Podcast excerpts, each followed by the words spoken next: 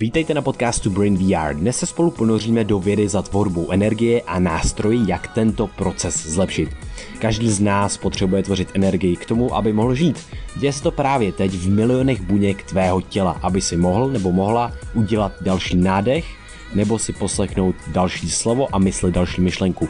Samotný proces a mechanismus tvorby energie je zcela zásadní pro naše zdraví. To, jak se cítíme, kolik energie máme, ale i to, jak dlouho budeme žít a jak dlouho budeme zdravě stárnout. No a v dnešním díle si tenhle proces rozebereme a přejdeme s nástroji, které nám ho mohou zlepšit. A parťáky dnešního dílu jsou Kuskaka a Nuzest. Mají skvělé produkty, a které sami využíváme a nemůžeme si je vynechválit. A proto jsme s nimi rozjeli spolupráci.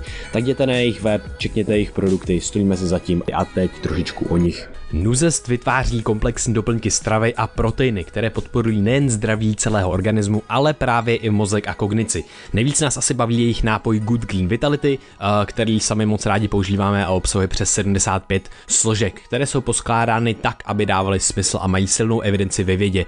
Kombinují vše potřebné pro tvoje tělo, od vitaminů, minerálů pro, po ty nejlepší adaptogeny a medicinální houbu na snížení dopadu stresu, podporu zdraví, mikrobiomu, dlouhověkosti a imunity. V jednom nápoji tedy dostaneš většinu toho, co tvoje tělo a mysl potřebuje, aby se cítili skvěle. Je neuvěřitelné, co všechno tenhle komplexní nápoj obsahuje v takových množstvích a kombinacích, které nás se navzájem doplňují. No a my pro vás, naše posluchače, máme slevu dvě stě korun na první nákup nad tisíc korun. Stačí zadat kód B dva T V A na nuzest tečka cz. Parťáky dnešního dílu jsou kuskaka tečka cz. No a proč Kuskaka? Přináší totiž do České čisté ceremoniální kakao. Nic z kaká neodebírají ani nepřidávají, zachovávají tedy plný potenciál kakaových bobů a jejich benefitů. A proč si takové kakao dopřát? Protože se ukazuje, že přináší celou řadu benefitů a má velký obsah flavonoidů, polyfenolů a vlastně najdete málo co, co by kakao v tomto ohledu překonalo. Kakao vás taky hezky najede, má ale jemnější a delší efekt než káva. No a klasická čokoláda se často dělá z velmi kyselých bobů, které se následně musí hodně zpracovat, alkalizovat a tím ztrácejí mnoho z výše zmíněných benefitů pro naše tělo. Kuskaka přináší ceremoniální kakao z bobů přirozeně příjemné chuti od farmářů ze Střední Ameriky, které sami navštěvují a kladou důraz na jeho šetrné zpracování, kvalitu a udržitelné zemědělství. Nás nejvíc baví to z Peru, Guatemaly a Kostariky. Stalo se pro nás s Krištofem fakt nápojem, který pijeme každý den a nemůžeme si ho vynechválit. Tak to taky zkuste a ochutnejte kakao na kuskaka tečka cz a přejeme dobrou chuť.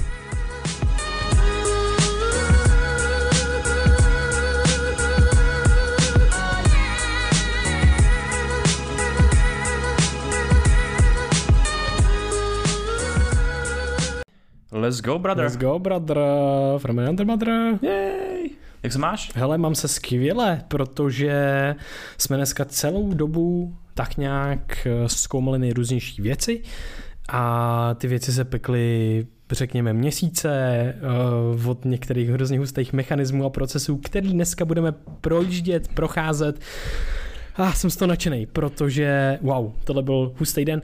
Dneska jsem cítil zajímavou věc, cítil jsem z toho skoro až tlak v hlavě zase, který krásně jsem musel, fakt jsem musel používat všechny věci, takže dneska jsem dvakrát meditoval, vždycky intense práce a research a věci a soustředění a přemýšlení, potom chvilku meditace a znova takhle dvě kola velký, jako několika hodinový. Ale já si teď připadám, jako mi to připomíná pocit během zkouškového nebo před státnicema, kdy jsem jel a učil jsem se několik jako hodin v kuse a vždycky jsem se mezi tím dával třeba dvacetiminutový nepy, mm-hmm. tak uh, možná mě tomu i připomíná červená barva mých očí. Když se podívám do zrcadla. Vypadá to, ne, vypadají ne, oči, vypadají v pohodě. Oči vypadají v pohodě. Ale bylo to super, bylo to super jako intenzivní research. research okno a abych vlastně to uvedl, tak mm-hmm. tohle bude jeden z těch dílů, který nás, ve kterém představíme vůbec jako základní koncepty pro dlouhověkost a potom bude následovat taková dlouhověkostní série. Jo, přesně tak a ty koncepty jsou obří a jsou vlastně velmi i praktický. Něco, co se týká každý z nás, co se týká vlastně vůbec energetického metabolismu. To, kolik máme energie. energie. Co to je energie? Uh, energie, no tak to je něco, co ty můžeš utrácet, je to takový platidlo, co ty můžeš utrácet vlastně v rámci té tvý biologie, uh, v rámci tvýho života na nejrůznější věci, věci. Utrácím ji právě teď na mluvení, na myšlení a tak. Kdybych prostě přestal produkovat energii v určitý formě, o které se pobavíme, tak bych umřel během sekundy, ani ne. Uh, takže tohle je docela zcela, jako vlastně zásadní proces v našem životě a přesně můžeš taky definovat život podle toho, jestli vyrábí tu energii nebo jestli ne. Jestli přestane vyrábět energii, je to neživá věc vlastně. Takhle bychom taky mohli nějakým způsobem definovat život. Uh, takže to, takže tohle to vlastně bude uh, hustý díl a moc se na to těším. Um, a tak. Počkej, a co, co to energie jako vyrábí? Já si myslím, že ji vyrábí takový zajímavý organely v našich buňkách. Můžeme si říct, že e, náš organismus je složený z, naši, z buněk, samozřejmě. No, je to takový velký konglomerát, a, který spolu spolupracuje. A když nespolupracuje, tak to může být problém. A, každopádně v těch buňkách... Jo, ano, ano. Každopádně v těch buňkách potom jsou organely, což stejně jako v našem těle jsou orgány, tak v buňkách jsou organely.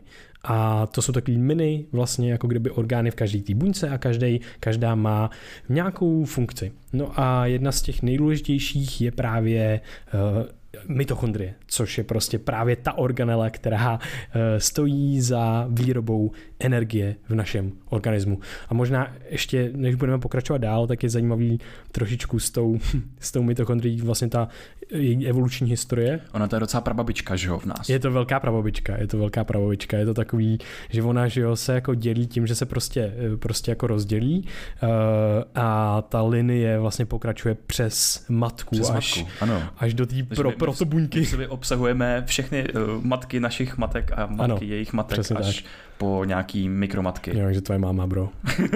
Přesně, tvoje ne, tvoje máma, kámo. Moje i tvoje, bro. Okay. uh, no a vaše máma, posluchači. He, to musel. No nic, každopádně, um, to, je, to je hrozně zajímavý, protože prostě jakoby, jak se to stalo, že najednou máme nějakou organelu a funguje nám a tak někdo dále. Někdo někoho pravděpodobně sežral. Přesně tak, přesně tak. Ta teorie, která už je jako velmi, velmi, uh, ne, ne, nechci říct... Hutná. Hutná, cože? Je hutná. Hutná, ano, má, má, má mnoho evidence za sebou.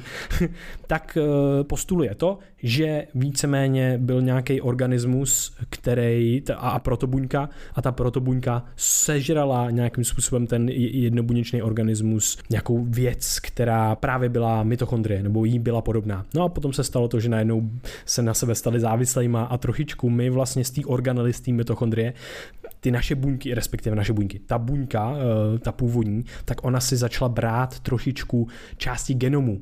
Jo, vůbec ten genom mitochondrie je obsažený i už v, na, už v našem genomu. Jsme tak strašně provázaný a vzniklo to úplně... Počkej, to je hrozně zajímavý, jakože to... naše buňky mají vlastní D N A, což je genetická informace, ano, ano, ano. A mitochondrie tak má její vlastní D N A. Přesně tak, ale část její vlastní D N A už jsme přijali i my, že vlastně se doplňujeme navzájem, když tvoříme další mitochondrie a tak dále, jakože když prostě procesy, které souvisejí s mitochondriema... A je to D N A nebo R N A? Je to D N A. D N A. Jo. No, takže tak, takže to je taková krátká evoluční historie mitochondrie a jak na počátku vůbec našeho života a ty eukaryotické buňky, z kterých jsme stvořeni, stojí takováhle, takováhle požírací akce.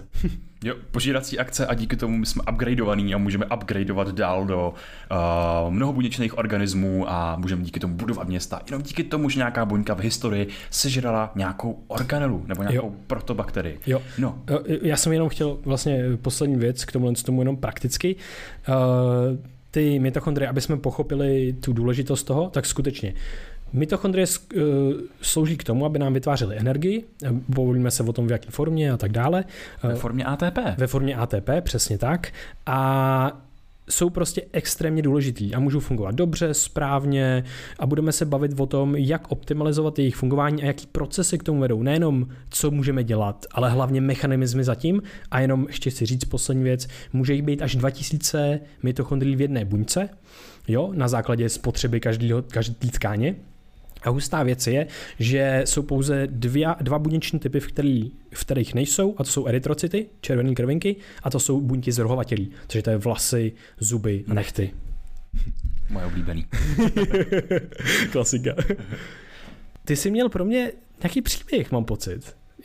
nevím, jestli, jestli, jestli jsme ho začali pokrývat, anebo jestli já jsem se... to by měl příběh, ale ještě jsem chtěl říct vlastně těm mitochondriím, že ty jsi tady řekl, OK, tak víme, že jsou důležitý pro energii. Pro energii je důležitý to, jak zdraví máme mitochondrie, jak se množejí, protože mitochondrie se můžou množit, a taky jak zanikají, protože když zanikají, tak působí spoustu nejrůznějších třeba škodlivých prvků. Hmm. Takže o mitochondrie bychom se měli zajímat kvůli tomu, protože produkují tu naši energii, ovlivňují, kolik úrovní energie budeme mít, a taky ovlivňují to, jak budeme stárnout. A já bych tady ještě, než se pustíme do toho všeho, protože přece je to úvod té dlouhověkostní série, tak bych tady ještě vypíchnul dva důležitý důležitý molekuly, s kterými by se posluchačům seznámit, a to je právě A T P. Co je to A T P? To je ten základní ústřední, to platidlo, mm-hmm. který ta mitochondrie vyrábí, který vyrábí z těch zdrojů energie, ať už to je glukóza nebo glykogen, který vlastně z kterého mm-hmm. se potom vytváří glukóza z našich, z našich jater nebo z našich, z našich svalů. Potom jsou to tuky, jsou to ketony a... Může to být i proteiny. Můžou to být i proteiny a další látky. Zkrátka, to tělo má spoustu důležitých mechanismů a nějakých záložních cest, aby mohlo produkovat to A T P v jakýkoliv chvíli, protože už víme, že bez A T P zkrátka jsme schopní ani se v tom světě hejbnout. Mm. Takže A T P my si můžeme představit jako opravdu takový ten penízek, taky to platidlo mm. v tom našem organismu, a stejně jako lidi potřebují peníze, aby něco dělali, tak ty buňky bez A T P nehnou ani brvou. Přesně tak, a jenom si ještě uvědomit hustou věc, jak moc je to konverz, konverzovaný, konzervovaný v evoluci. Víš, jakože to A T P, ty mitochondrie, to je na úplně základní úrovni toho, kdy vznikla ta eukaryotická buňka. Ta buňka, z které jsme stvořený. Takže tvoří vlastně součást mnoha, mnoha, mnoha, mnoha organismů. Celý ty větve, která se potom rodila z té eukaryotické. Moucha používá A T P, bakterka používá A T P, prostě všichni mají hrozně rádi A T P a snaží se ho mít co nejvíc. No a potom je tady druhá molekula a to je N A D H, mm-hmm. jdu rovnou deep. A my si můžeme představit jako takovou baterku. N A D H je taková baterka, která nabíjí nejrůznější procesy v našem těle a dodává důležité věci, aby zkrátka fungovaly změny některých věcí na nějaký jiný věci, o kterých si povíme. Okay. A já ti chci teď právě povědět příběh. Víš, jak vůbec vzniká glukóza? No, uh, ano, tak nějak jakoby ten, ten cyklus znám, když jsem se učil biochemii, ale byl, jako dost jsem zapomněl na ty jednotlivý názvy. Kde, kde, kde vzniká glukóza? No, uh, vzniká, počkat, nejdřív máš nějaký jednoduchý cukr. Počkej, já ti to řeknu úplně na začátku. Ano, ano. Glukóza, takže... pracovní budeme říkat cukřík. Cukřík. Cukřík, ano. Hmm. Tak uh, povím ti krátkej, asi třeba dej mi šest minut a povím ti příběh nějaký základní lidský biochemie. Stopuj to. Můžu začít? Začni. Tak jo. Bylo, nebylo, asi osm světelných vteřin od Země. Na povrchu Slunce tak vznikl nějaký výboj a najednou prostě směrem na Zemi letěl foton, což prostě známe jako světlo. A světlo dopadá na nějakou rostlinu, nějakou kytku a kytka si k tomu ještě schramstne kousek C O dva, oxidu uhličitýho, a taky ještě vycucne ze země, ze země nějakou vodu. A co to udělá skrz nějaký jako zajímavý procesy je, že najednou ona vytvoří glukózu. A tady přichází hmm. ten hlavní hráč do světa. Glukóza v kytce se najednou zabuduje do její struktury a kytka díky tomu může růst. A co je zajímavý, další důležitý hráč je kyslík. Kytka totiž jako vedlejší produkt tak vyprdne kyslík do světa. A to bys měl myslet, když se v další vteřině nadechneš, že vlastně mm. decháš jako rostlinný prdy. Mm. A díky tomu můžeme žít a podílet se na tomhle tom světě. A, takže... mám, a mám alergii kvůli rostlinnému orgazmu. Je to tak, no. Má, máš alergii kvůli rostlinnému orgaz, orgazmu. No zkrátka, rostliny vůbec s náma nevajbujou, jo. A přitom... Ale díky, díky za ten kyslík teda. A díky za ten kyslík, jakože. To fakt cením. No, takže narodí se glukóza a ta najednou potom cestuje tím potravním řetězcem, že kyt, kytky můžeš mít od nejmenší travičky až po nějaký strom, až po to, že prostě někdo žere ty kytky, někdo žere to, co žere ty kytky, a potom je tady člověk. A díky, my, díky tomu tak my můžeme získávat glukózu a zabudovávat ji do našich těl. No a co se stane s tou glukózou, s tím cukříkem? Když přijmeš nějakou potravu, sežereš nějakou kytku nebo něco, co žer, sežeral kytku, tak ta glukóza se ti dostane do krve a můžeš ji využít buď hned, anebo se ukládá ve formě glykogenu právě v těch játrech nebo ve svalech. A my si povíme o tom, co se s tou glukózou stává dál. Mm. Tak... OK, takže mám, takže jsem snědl glukózu v, v nějaký potravně, v, v nějakých jako sacharidech, a buď to bylo přímo nějaká jednoduchá, rychlá glukóza, přímo glukóza, přímo ten cukr, cukřík. Jako takovej, cukřík. Můžeš to mít speci, ale potom, mít ale potom přesně máš složitější, a to je taky za, jakoby docela důležitý uchopit tyhle informaci. Můžeme mít i složitější cukry, které trvají trošičku díl, než se změní na tu glukózu. To je, to je zajímavý a to se, o tom se mluví, že jo, samozřejmě. Ne jste ty rychlý prázdný cukry, sacharidy, ale můžete jíst složitější cukry, jako třeba, nevím, ovesné vločky, jako třeba jsou s vlákninou a tak dále. Jo? Takže tohle je jenom zajímavý, že potom trvá trošičku díl a stojí to trošičku víc energie, než to uděláme ten jednoduchý cukřík. Jo, je to pravda, máš spoustu zdrojů, spoustu různých cest, tak můžeš získat ten cukřík. Hmm. A ten cukřík, když se ti už jednou dostane do té tvojí buňky, tak v té tvojí buňce je to takové, takový velkoměsto, kde je spousta nejrůznějších organel a věcí, které plavou v takové vodě, který, která je cytozou, takový ten mezi v tom in, jako vnitrobuněčný. Maj, musí někde být, že jo, jako my no. máme tady kolem sebe vzduch, tak oni tam mají ten cytosol. A tady začíná ten zajímavý příběh, kde jsou hlavní postavy cukřík, čorka, Uh, mlýnský kolo a pak nějaký loupežnice. Wow, ok, let's go. Všechno tě vysvětlím. Okay, okay. Představ si naši glukózu, ten cukřík, který mm. se taky poch, poch, pochoduje po tom, po tom cytozolu, v tom cytozolu, no a najednou ho přepadnou nějaký loupežníci. Okay. A ten cukřík, který uh, prostě má šest uhlíků a je docela jako bohatý na všechny možné věci a dvanáct, dvanáct vodíků a tak dál, tak najednou ho začnou bombardovat tyhle ty loupežníci a brát mu jeho věci. Mm. No a tady přichází uh, do příběhu N A D plus. To můžeš znát díky tomu, že se hodně zkoumá v kontextu dlouhověkosti a tak dál. A my mu tady budeme říkat takzvaná čorka. Mm-hmm. Okay.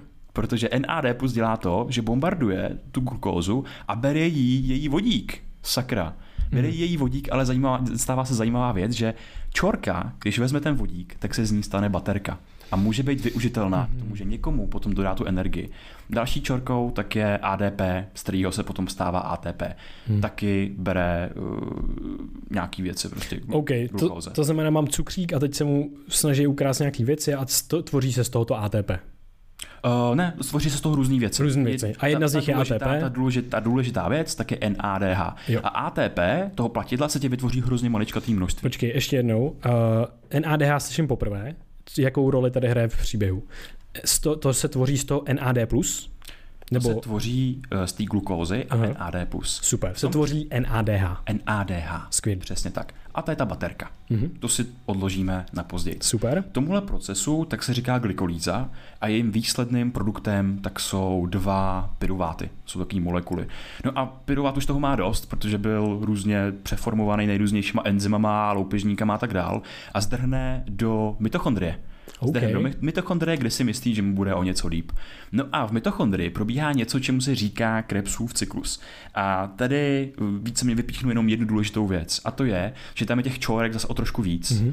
A vzniká tady zase víc těch baterek. Super. Vzniká tady víc těch N A D H molekul, které se potom uvolňují a uh, jdou do třetí fáze toho tý tvorby tý, toho A T P mm-hmm. a to je takzvaný elektronový transportní řetězec. Jo. Je to takový je to takový, uh, takový dýchání v podstatě skoro jako buněční dýchání. Buněční dýchání, ano. Uh, jo, hele, to je hrozně zajímavý, takže počkej. Mám cukr, pří, přijmu ho a teďka OK, některý lidi si, lidi věci, čorky si z něj berou věci, N A D plus si z něj vezme věc, vzniká z toho N A D H, pak se z toho tvoří pyruvát, ten putuje do mitochondrie, do toho ta ultimátní výrobná energie a tam najednou se z toho vzniká další N A D H a ještě potom se to dá využít vlastně v tom elektronovém transportním řetězci, hmm. všechny ty věci, co se tam vytvořily, na, vý, na tvorbu A T P, jo. Což je to ultimátní univerzální platidlo. A hlavně všechno tam cykluje a recykluje se, že v tom hmm. našem těle nic nepřechází na zmar hmm. a všechno je využitý. Je to jako nejefektivnější mašina a korporát, který vůbec existuje. Jo, super. Ale zpátky k tomu elektronovému transportnímu řetězci. Hmm. Tam najednou ty naše baterky tak dostanou z toho svého potenciálu a oni nabíjejí, že vystřelujou najednou protony, vystřelujou, vystřelujou vodíky nahoru tím transportním řetězcem a vytvářejí a nabíjejí tu membránu. Jo, hele, důležitý u tohle si uvědomit, používám takovou metaforu s nafouknutým míčem. Za prvé, ta mitochondrie má dvě membrány, jo, aby vlastně měla, byla izolovaná od zbytku té buňky. Jo, nějaká Jo. Vnější a vnitřní. Vnější a vnitřní. Na té vnitřní membráně právě se nachází celý tenhle řetězec. A jenom co to je ten řetězec? Jsou to nějaký komplexy proteinů, které dělají nějakou aktivitu a dělají přesně to, co ty povídáš. V jednoduchosti oni vytvářejí ten gradient mezi tím vnitřním prostředím a tím vnějším prostředím, mezi tou vnitřní a vnější membránou. A tohle je strašně důležitý, protože to je elektrochemický gradient. Můžeš si to představit tak, že já když potřebuju nafouknout nějaký balón, tak já ho pumpuju, mám tam dírku a pumpuju ten balón. OK, a co dělám? Já zvyšuju tlak toho vzduchu uvnitř toho ba- balónu a ten tlak je větší než vně. Bude mi, když ho nafouknu hodně, tak mi třeba praskne, protože ten tlak bude velký. Co v této metafoře to znamená? Ten elektronový, elektronovo, elektron transportní řetězec bude právě ta dírka, kterou já nafukuju ten balón. Jo, a to nafukování budou právě skrz ty protony, které se budou navyšovat uvnitř té mitochondrie. No a zajímavé je to, že na druhé straně se zase bude, budou navyšovat elektrony. A teďka najednou mám to, že protony a elektrony jsou opačně nabitý a oni chtějí k sobě. Oni chtějí vyrovnat, stejně jako ten míč chce prasknout. Kdybych ho vypustil, přestal nafukovat, co se stane? Stejně jako u nafukovací matračky, no ten tlak se vyrovná a budeš mít stejný tlak vně a uvnitř toho prostředí. Stejně tak to chce udělat ta mitochondrie. Ona chce vyrovnat ty tlaky. Nechce, aby tam byl někde přebytek a tak dále. Proto potom existuje taková speciální věc, která je takový rotor a vlastně tam tím tlakem, tím gradientem procházejí ty protony a točí tím rotorem na základě tohle stov, přímo jako fyzickou práci dělají. A tím dělají zpátky dovnitř. Ty jsi dostal už v té uh, A T P pumpě. Přesně, A T P a, pumpě. Takže je tady nějaký náboj, mm-hmm. nějaký náboj, který vytváří nějaký tlak a najednou ty, ty protony tak se snaží dostat zpátky do toho matrix té mitochondrie.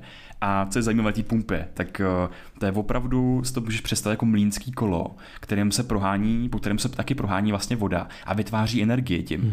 A tady přímo, to je prostě proteinový komplex, který se točí. On se fakt točí a teď tam tím prolítávají ty protony, prolítávají tím, tam tím, tam tím, tím ty vodíky. Hmm. A najednou se díky tomu tvoří to A T P, vzniká tam dostatečné množství energie, díky kterému se tvoří to A T P. A z jedné glukózy, z jedné molekuly hmm. glukózy, ty můžeš vytvořit něco mezi dvacet devět až třicet osm kouskama této energie, tohoto A T P, která je potom dál využitelná v tom našem organismu.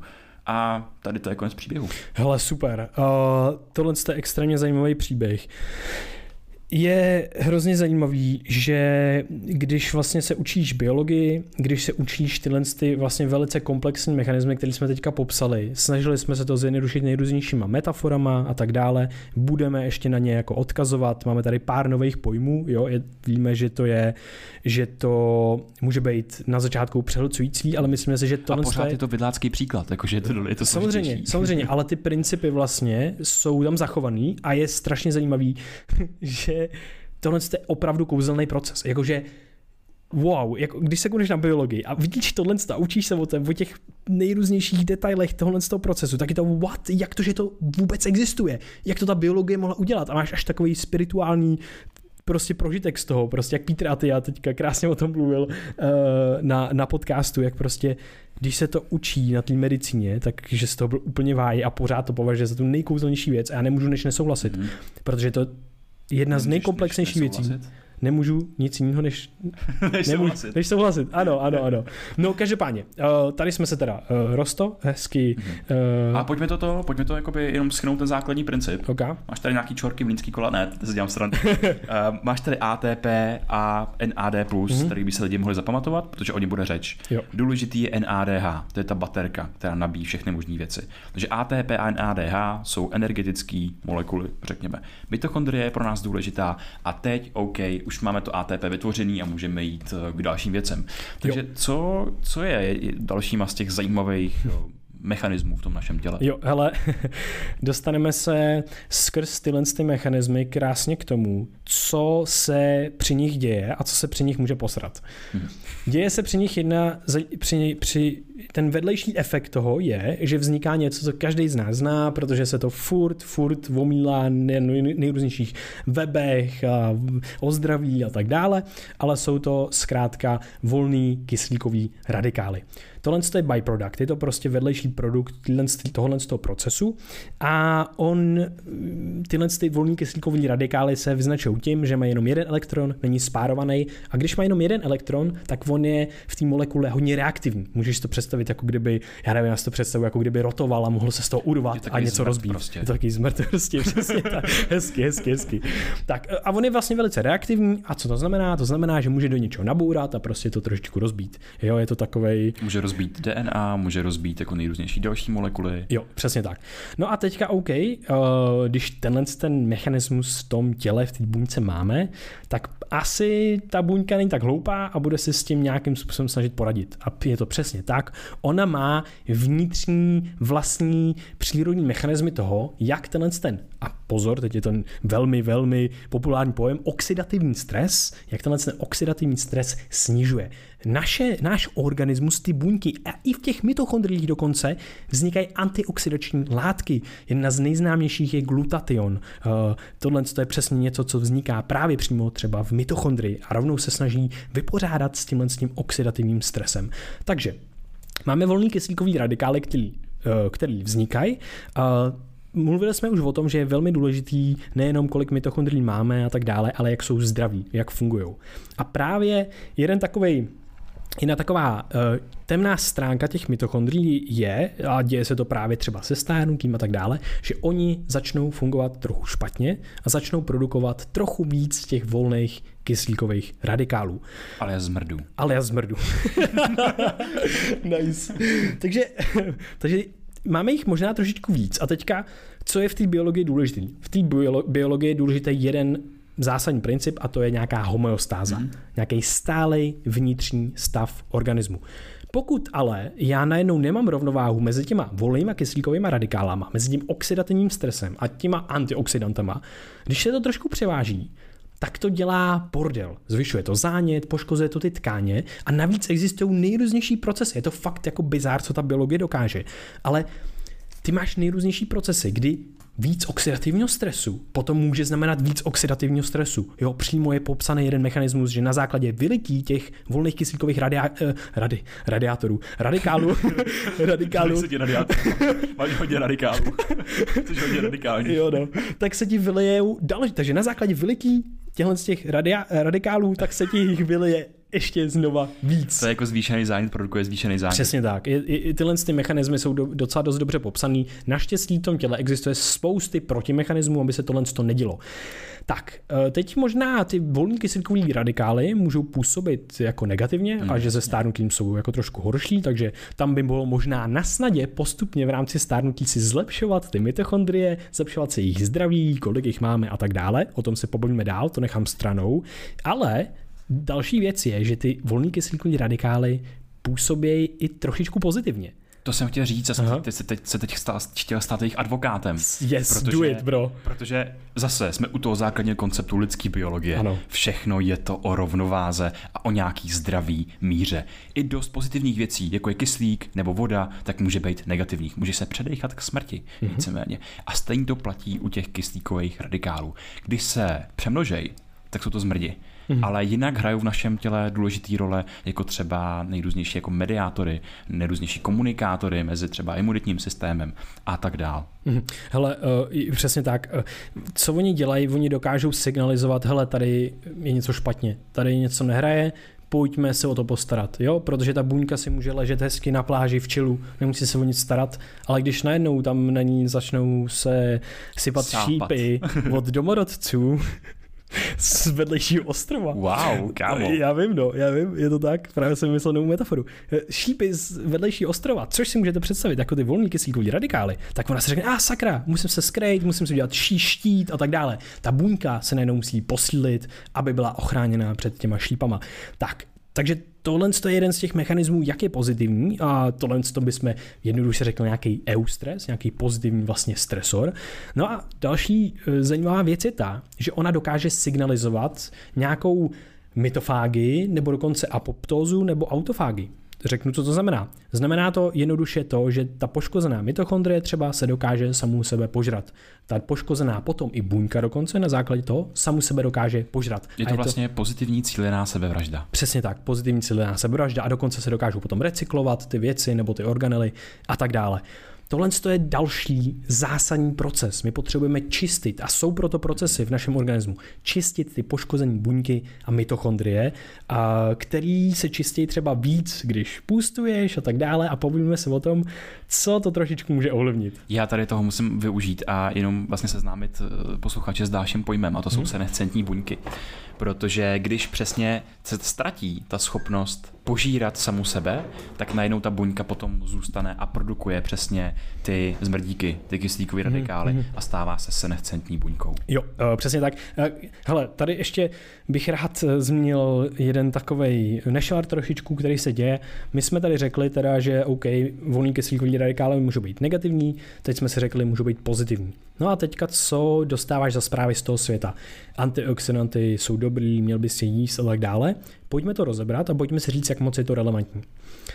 Nebude to relevantní, pokud máš správnou rovnováhu mezi tím oxidativním stresem a mezi těma antioxidantama, který už si tvoříš sám a přirozeně je přijímáš ze stravy, protože jsou v zelenině, nevím, jsou v borůvkách a tak dále. Máme každý, i když prostě jíš cokoliv, tak každý má nějaký příjem těchto antioxidantů, který jsou i zvnějšku. Ale? Ale problém nastává, když třeba jsou nějaké události v tom organismu, který ty antioxidanty, který ten oxidativní stres dlouhodobě trošičku zvyšují. Už jsme si řekli, že to může být stáří, ale ono to může být i stres, ono to může být všechny tyhle věci. Mentální, já neříkám teďka fyzický stres, čistě mentální stres může zvyšovat ten oxidativní stres, což je velmi zajímavý. Pokud se zase to převáží, je na místě doplňovat ty antioxidanty, ale řeknu ti ještě jednu věc. Možná by bylo výhodnější trošičku vlastně ovlivnit tu tvorbu těch svých vlastních antioxidantů. Protože, protože ta, to bude protože nejefektivnější. To je ano, protože, protože ta nevážený. Tvorba těch tvých vlastních antioxidantů bude vždycky jako totálně obřím způsobem převažovat to, co jsi schopný dostat z té stravy. Přesně tak. Pokud ty jsi schopný nějakou látkou indus, spustit tvorbu těch tvých vlastních antioxidantů, tak to bude extrémně pozitivní, jo. A teďka OK, pojďme si rozebrat příklad s glutationem, protože je extrémně známý, lidi prostě ho znají a chtějí ho konzumovat a kupovat a všechno. Prosím, nedělejte to. Glutation, zaprvé, když ho sníte orálně, tak se vám ve střevech víceméně ústně, ano, tak se vám víceméně ve střevech jako rozebere a nezbyde z ní jako téměř nic.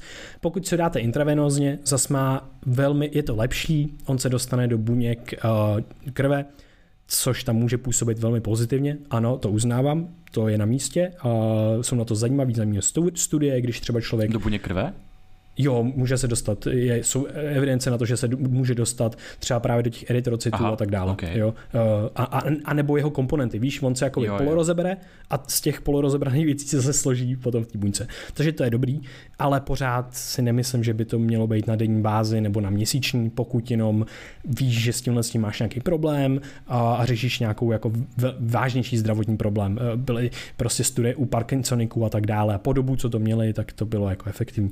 Každopádně Um, další věc je ta, že to jsme si řekli teda, OK, není to moc efektivní a nepůjdeš asi na intravenózní glutation každý den nebo týden nebo měsíc a není to ani tak výhodný, protože to bude drahý, drahá záležitost. Co ty můžeš ale udělat je skonzumovat něco, z čeho se tvoří ten glutation. A to se ukazuje jako nejefektivnější způsob, jak si navýšit glutation ve tvých buňkách, uvnitř buněk, tam, kde skutečně hrajou roli. N-acetylcystein. N-acetylcystein. Takže lidi, N A C, N-acetylcystein, to je ten způsob, jak si navýšit uh, glutation. A zase, je na, tenhle mechanismus je nádherný, protože zase využijete tu biologii, využijete, využijete ty pravidla a principy té biologie, nebudete tam sypat něco vlastně externího, i když ano, budete konzumovat něco externího, hmm. ale potom tohle externí se zapojí do těch interních procesů a ty interní procesy potom si zařídějí to, kolik udělají glutationu a kolik ne. Ale to je stejná míra jako prostě s nejrůznějšíma věcma v mozku, s neurotransmiterama a tak dál, dopamin, serotonin. Ty potřebuješ ty prekurzory, které ti projdou těma procesama a jsou daleko lépe jako zpracovatelný, hmm. než ten výsledný produkt. Takže zase glutation, nemusíš konzumovat výsledný produkt, můžeš konzumovat jeho prekurzory. Přesně tak. Krištofe, myslím, že tady nás čeká další téma. Seš ready se do ní pustit, nebo ještě rozebereme něco s volejma kyslíkovými radikálama? Protože to další ještě, téma. Ještě, ještě se, jsem, se, jsem se chtěl zeptat, no. Jestli víš nějaký jako přírodní zdroj N-acetylcysteinu. Neznám. OK. Tak jo. Denied. No tak jo. Denied, brother. Takže si na to posvítíme. Jenom, jenom, jenom řeknu, jenom řeknu. A jak jsem říkal, zase nemusíte se úplně těm antioxidantům brutálně jako nějakým způsobem vyhýbat, jo. Zase většinou jsou s nima tam nějaký flavonoly, flavonoidy, většinou máme v tom životě trošičku víc stresu, než bychom asi chtěli, i toho neuvědomovaného. Takže ono to bude částečně relevantní. Bohužel zatím ještě nejsou praktický testy, dělá se to ve studiích, ale nejsou praktický testy, kdybyste si chtěli zjistit většinou z krve a z buněk v krvi, jaký máte úrovně oxidativního a, antioxid- a, a, a těch antioxidantů, abyste zjistili, jak je to vyvážen, abyste to případně konzumovali nebo ne. Takže využívejte ty interní mechanismy a nebojte se prosím jíst ovoce, zeleninu a tak dále, kde to všechno je. Všechny barevné věci jsou skvělé, protože tam jsou flavonoly, flavonoidy, snižují zánět, jsou tam i mimo jiné antioxidanty. Stejně většina z nich třeba strávíme, něco se dostane do našeho organismu. To se ukazuje, že ty benefity daleko, daleko převažují jakýkoliv negativní stránky, které by antioxidanty mohly mít, a, abych zase to tady nedemonizoval. Jo. Maria, to vůbec ne. Takže zase to jako vyrovnat, jo. Pot, jdeme k tomu rozumně a ta evidence na ty látky, jako borůvky, další no, věci, grep, na to je antikininy, ano. Na to je velmi silná jo, evidence. Jo, jo, určitě. Takže tak. No a samozřejmě, jakože chceš zapnout nějaký ty velký dráhy v tom těle, který tě zapíne další věci, a to zase cvičení, spánek jo, a tak dále. Přesně tak, jo, přesně tyhle všechny věci působí zase pozitivně a budou spouštět. No. Zase vyvolají trošičku víc. Sa- sauna v nějaký rozumný míře, aby ses ne- nezabil spermie. A... Ano, ano, ano, trošičku to může za, ale krátkodobě, pak se to zase obnovuje, kdybyste, abyste se nevylekali zase. Ne, tak člověk pak může přestat jako abstinovat a nechodit do sauny a potom se mu ty spermy jako obnovují pravděpodobně, nebo v těch studiích to tak je. Jo, ne, obnovují se právě velmi rychle, v pohodě. No, a to asi v jiném podcastu. To v jiném podcastu rozumějeme spermy a saunu. Uh, čistě jenom to. Uh, hele, prosím tě, Krištofe, tak jo, teď jsme u volných kyslíkových radikálů. Pojďme chci, se. Chceš se na to posvítit? Já se chci na to posvítit, kámo. Já, já, já právě jsem měl trošku šero teďka, potřeboval bych tam nějaký červený světlo. Takže fotobiomodulace. Sví, svícení světlem, který je blízko infračervenému spektru. Jo, víme o tom, že máš nějakou vlnovou délku těch jako fotonů, což je jako vlná částice zároveň, a teďka oni mají nejrůznější efekty na ten náš organismus. Fotobiomodulace, jenom trošku k historii, jak vznikla, co to je. Nejdřív byly lasery. Ono už to je docela starý, ne? Je to starý, je to mega starý, jenom ten pojem se používal od roku dva tisíce šestnáct, kdy se aktualizoval trošku a používá se teďka jako převážně tenhle. Fancy. Fancy, já. A taky samozřejmě se to líp prodává, že když to zní takhle a je na to nastaveno, je zatím spoustu biznesů, který ale jsou, rele, jsou relevantní, pokud mají správnou vlnu délky a správnou sílu, který, což jsem a koukal a docela. Nešíří bullshit. A nešíří, ano, nešíří bullshit, oni tam většinou často říkají. Šíří bullshit. Ano, říkají věci, které nejsou až tak pravda, ale některé věci pravda jsou a teď si je rozebereme. Takže nejdřív to byly pouze lasery. Takový ty lasery, jak prostě někam zasvítíš, jsou docela dost silný a oni ty lasery, těma laserama se lidi snažili ničit tumory. Bylo, byly, v něčem byly jako efektivní a přímo v tkáních. A potom André Mestr měl moc slabý laser na to, aby byl nějaký chudý asi. Měli chudou, chudou lapku prostě. Týpek chudá chtěl ničit. Smále, ty máš malej laser. Jo, týpek chudá chtěl ničit tumory v nějakých myších prostě, vyléčit je v křečcích, ale prostě měl moc slabý laser a všimnul si, že ta kůže po těch operacích u křečků, kde používal ten laser, tak se léčila lépe. Jo? Takže vlastně máš takový byprodukt zase té vědy. Jo? Vedlejší efekt najednou. Hele, rozeberu ti tady, už si udělal tady ti tu, udělám ti tumor nejdřív, oni jim udělali tumor křečkům, pak ho chtěl vyléčit ten tumor. Jo, dík za nic. Křečci, ty bude chudá celé. Já nebudu se tomu smát, to křečci. Já si to musím. Ne, já vím, já, já, já si taky nesmím samozřejmě. Ale je to jakoby trochu vtipný. Každopádně, um, už je to dávno. Už to dávno, co to, tohle dělo, ale no to je jedno, for the science, for science. Tak, uh, uh, tak, zjistili u těch křečků teda, že se zlepšovalo po té operaci to, jak se ta kůže lep, uh, tam vlastně léčila. No a tohle mu dalo takovej jako stimul, takový, že OK, mohl bych to zkoumat dál. No a potom se vyzkoumalo, že to nejsou jenom lasery, ale jsou to i el é dé světla, který mají efekt v tom, blízky, zář, v tom záření blízko Uh, infra a červeného spektra. Není to jenom to infra, znamená, ale je to... To znamená vlnový délky třeba kolik? šest set čtyřicet nanometrů až třeba tisíc, jo, až, tisíc čtyři sta nanometrů? Jo, až tí, jo. Ta, ta nejefektivnější v rámci těch jako studií, co budeme probírat, které jsou efektivní, a tak se budeme koukat mezi šest set až dvanáct set nanometrama. A zase, aby si to člověk představil, tak znáte nějaký modrý světlo, že jo? To má krátký vlnový délky. To znamená, že to je někde, já nevím, třeba tři sta, čtyři sta, nějak jo, tak. Něco takového. A potom se, potom se to postupně rozšiřuje, prodlužují se ty vlnové délky a že jo, jak jdeš tím dnem třeba během toho dne ráno spíš, tak se objevuje to modré světlo všude a večer, tak ty bys měl spíš přecházet do toho červeného červeného mm. světla, kde jsou ty vlny pomalejší a můžeme si to představit, že jsou jako méně energetický. Přesně tak. No a OK, pojďme se teda kouknout na evidenci, jak to zaprvé, protože nás vždycky zajímá, jak to funguje a jestli to funguje. To jsou ty základní a věci. Já mám ohrozně důležitou otázku. Hmm. Když teď začnu hrát laser game, tak pomůže mi to? Ty jo, fuf, hustý. Uh, Hele, myslím, že ty jo, to bylo zajímavé. Já si myslím, Nebo že když to... křečci začnou hrát laser game. Po, hej, jakoby pomůže ti na strašně moc věcí, ale ten laser ti nepomůže asi k ničemu úplně. Uh-huh. Okay. Bohužel. A ty studie jsou většinou na několika, vždycky nastavené na několik minut. Je to většinou pět až třeba dvacet, třicet minut. Ty lasery, lasery nebo ledky se používají dlouho na nějaké léčení po operacích a tak dále, kloubů, kolen, ramen a, a tak podobně. No a v poslední době, řekněme, je to pět až deset let, jo, spíš pět po, intenzivněji, se to řeší, že si to dáš prostě na kůži, že si to dáš na nějaký tkáně a dokonce třeba i na hlavu, na tvou lebku. Tomu se říká transkraniální fotobiomodulace. Transkraniální to je jenom skrz kranium, skrz tvojí lebku do tvýho mozku. Ukazuje se, naštěstí máme hustý uh, doktory, který vzali mrtví lidi, mrtví lebky a zkoumali, mm-hmm. jak to prostě tam prosvítí. A ukazuje se, že při určitý intenzitě tam skutečně dosvítí efektivní dávka, ale co tam dosvítí jenom kolem jednoho procenta. Jo, já to tady mám, mm-hmm. že záleží na tloušťce lebky, protože naše lebka je různě tlustá v různých, mm-hmm. uh, v různých částech a vlastně to je taky zajímavý, že povrch naší lebky od našeho mozku tak dělí přibližně od jako jednoho do jednoho a půl centimetru, že to pohybuje v řádech milimetrů.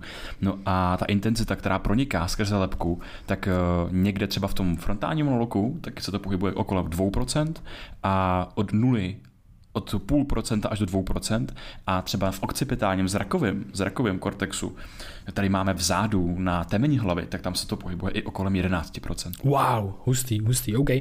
Hele, než půjdeme do těch mechanismů, aby jsme lidi trošku nalákali, že wow, je to docela hustá věc, uh, jsou zajímavé studie, není to na tolika lidech, ale už jsou i na lidech, uh, třeba na zlepšení kognitivní funkcí, ten průměr, průměrný věk byl třicet jedna let a bylo to jenom třicet čtyři lidí, ale pořád je to aspoň něco, dělali kognitivní funkce, uh, kognitivní úlohy nějaký a dávali jim čtyři centimetrový průměr uh, kolečka takovýho, uh, ukazují si na čelo, na pravou část čela jim svítili, to znamená, že jim, protože ze studií se ukazuje, že nejlepší je zasáhnout pravý prefrontální kortex, že tam jsou, tam vlastně budou největší efekt na ty kognitivní funkce. A tam svítili uh, dvě stě, bylo to dvě stě padesát mi, milivatů na centimetr, nevím, jestli to říkám správně, ten, ten um, jak jsem říká, tu milivat, um, tu jednotku, nevím, jestli říkám správně tu jednotku, pardon, ale je to dvě stě padesát asi milivatů na centimetr čtvereční a to je důležitý, protože když si kupuješ to světlo potom nebo tak hledáš, tak mají od sto do právě dvě stě a tak dále, jo, takže chceš jo. Zase nějaký jako vyšší. Chceš vyšší, chceš, aby se to pohybovalo aspoň v těch jako řád, řádech, protože pak můžeš narazit na fejky, které mají velmi málo a je to bullshit. Tak, no a tohle to svícení po dobu sedmi minut rovnou zaznamenávali E E G čepicí a ještě k tomu zaznamenávali průtok krve. A to jednoduše zase světlem svítíš do mozku víceméně nějakým infračerveným, ono se ten signál vrací a to, co se ti odrazí, tak co se ti odrází, odráží jinak podle toho, kolik tam je krve. A jestli ta krev je s kyslíkem nebo bez a tak, protože ty vlastnosti mění a ta odráživost toho jo. světla se mění. Takže oni měli obojí. Svítili tím tím a ještě zaznamenávali v prefrontálním kortexu. Ukázala se zajímavá věc. Za prvé se oproti kontrole, což neměli, nedostávali to světlo, měli to tam jenom jako daný, aby měli pocit, že něco dostávají, tak se jim zlepšily kognitivní funkce v rámci těch úloh, které dělali a zvýšilo se jim, což je taky extrémně zajímavý, zvýšil se jim průtok krve v tom prefrontálním kortexu. Takže to jsou jenom takový jako jo, menší studie. To, to, co se týká jako vlivu na mozek, tak se to považuje za ten jako zásadní mechanismus. Vlastně zvýšení toho průtoku a třeba produkce oxidu dusnatýho, mm-hmm. o kterém jsme tady čas, často mluvili. A taky zajímavý je to, protože ten průchod přes tu lebku je docela limitovaný. Přece jenom na té kůži, tak ten průchod, ten průnik toho infrared červeného světla tak je daleko větší, nebo o něco, o něco větší. A byl zajímavý, já jsem četl jeden zajímavý experiment, protože to, co je důležité tady říct, je, že ta evidence na lidech je pořád velice limitovaná. Mm-hmm. Těch studií je málo, jako velmi málo ještě a potřebujeme daleko víc evidence na to, aby jsme z toho mohli vycházet, ale je to velice jako slibující oblast výzkumu. No a těch studií je více pořád na těch myších nebo na zvířatech a v jedné té studii, tak oni právě zkoumali zase vliv na ty kognitivní funkce a u těch myšáků se to studuje tím, že oni je potom pošlou do takového jako tři dé hřiště, mm-hmm. jo, a oni tam testují, jak oni jsou rychle schopní jako najít nějakou potravu nebo zapamatovat nějakou cestu, jak našli, jak našli tu potravu. No a aby a oni udělali test, že vlastně to tím červeným světlem působili na tu hlavu těch myšáků, aby jako přímo ovlivnil ten mozek. A potom si řekli, wow, ale a co když to funguje skrze jiný mechanismy ještě? Co když to funguje, co když nemusíme ovlivnit přímo ten mozek? A oni zavalili tu hlavu těch myšáků do alobalu. Tím pádem se na ten jejich mozek hmm. přímo nedostalo, ne, neproniklo tam to světlo, protože se odráželo, ale ovlivnilo to, to jejich tělíčko.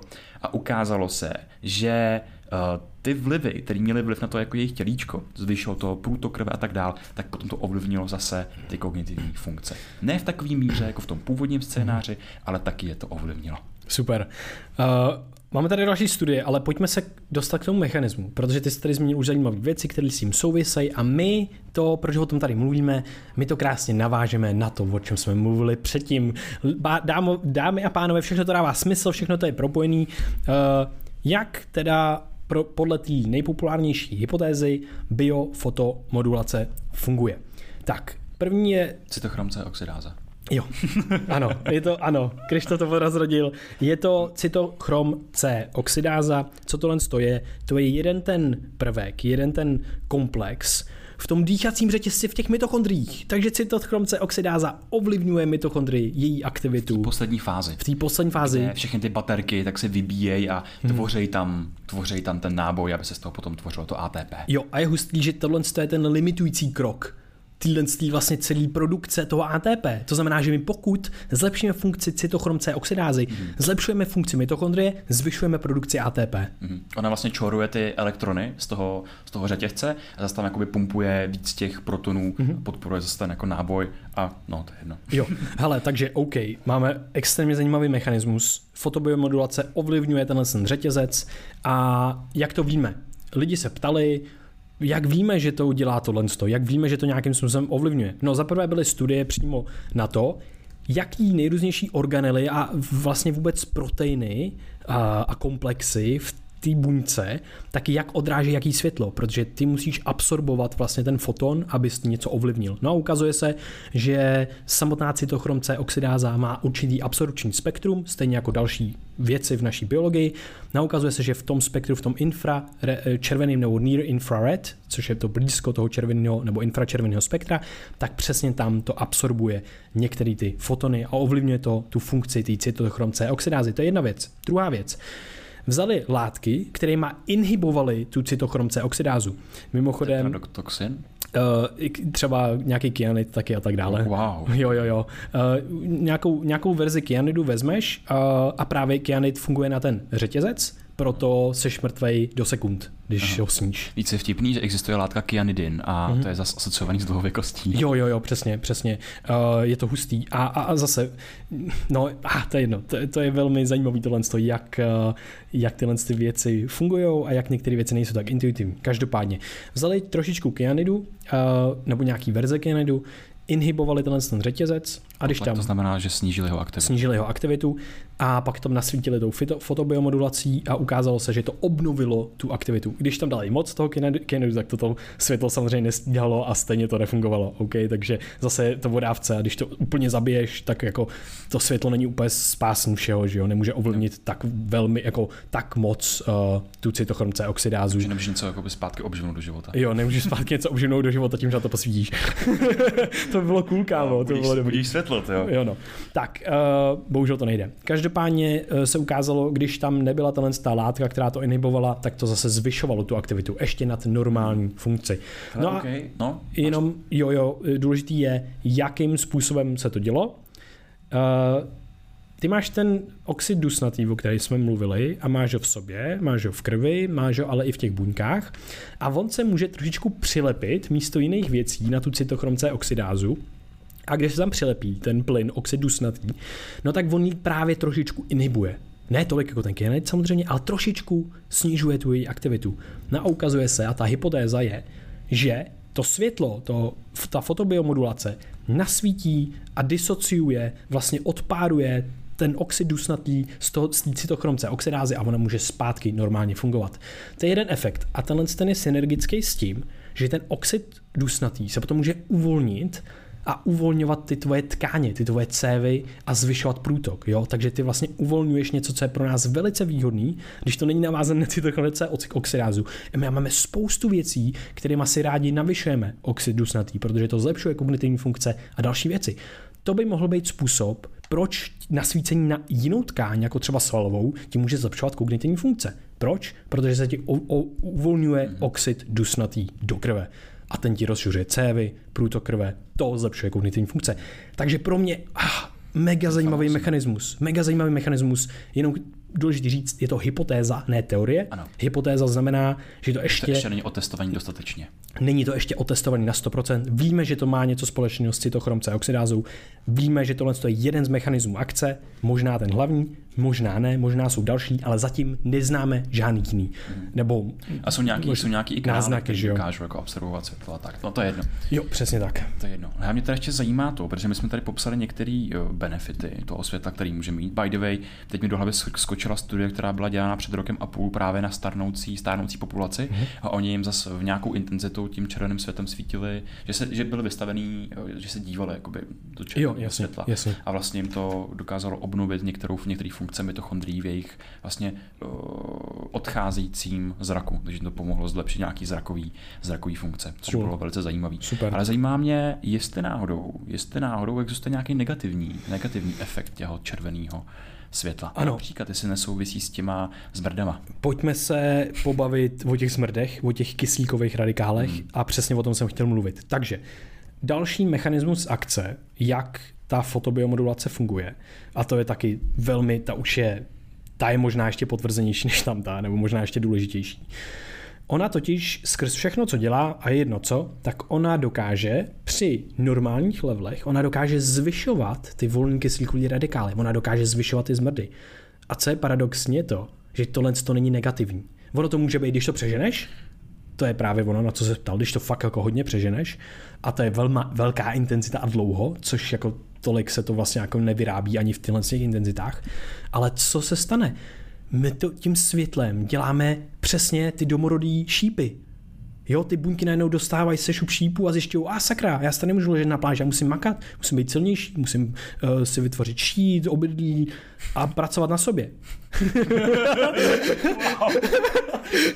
Pak máš a strategický hry, co? Jo, takže, takže jo, ten náš život je taková velká strategická tak, hra. RPGčko na boděční úrovni. Přesně tak, přesně tak. A fotobiomodulací děláme přesně to, že trošku vyprovokujeme tím, že zvyšujeme ty volný kyslíkový radikály. Hmm. A teď ti řeknu, ah, mě tak baví, já z toho nemůžu. Teď ti řeknu jednu fascinující věc. Když vzali buňky, u kterých uměle zvýšili ten oxidativní stres, ty zmrdy, ty volné kyslíkové radikály a nasvítili tam to světlo, tak hádej, co se stalo. Zdrhli.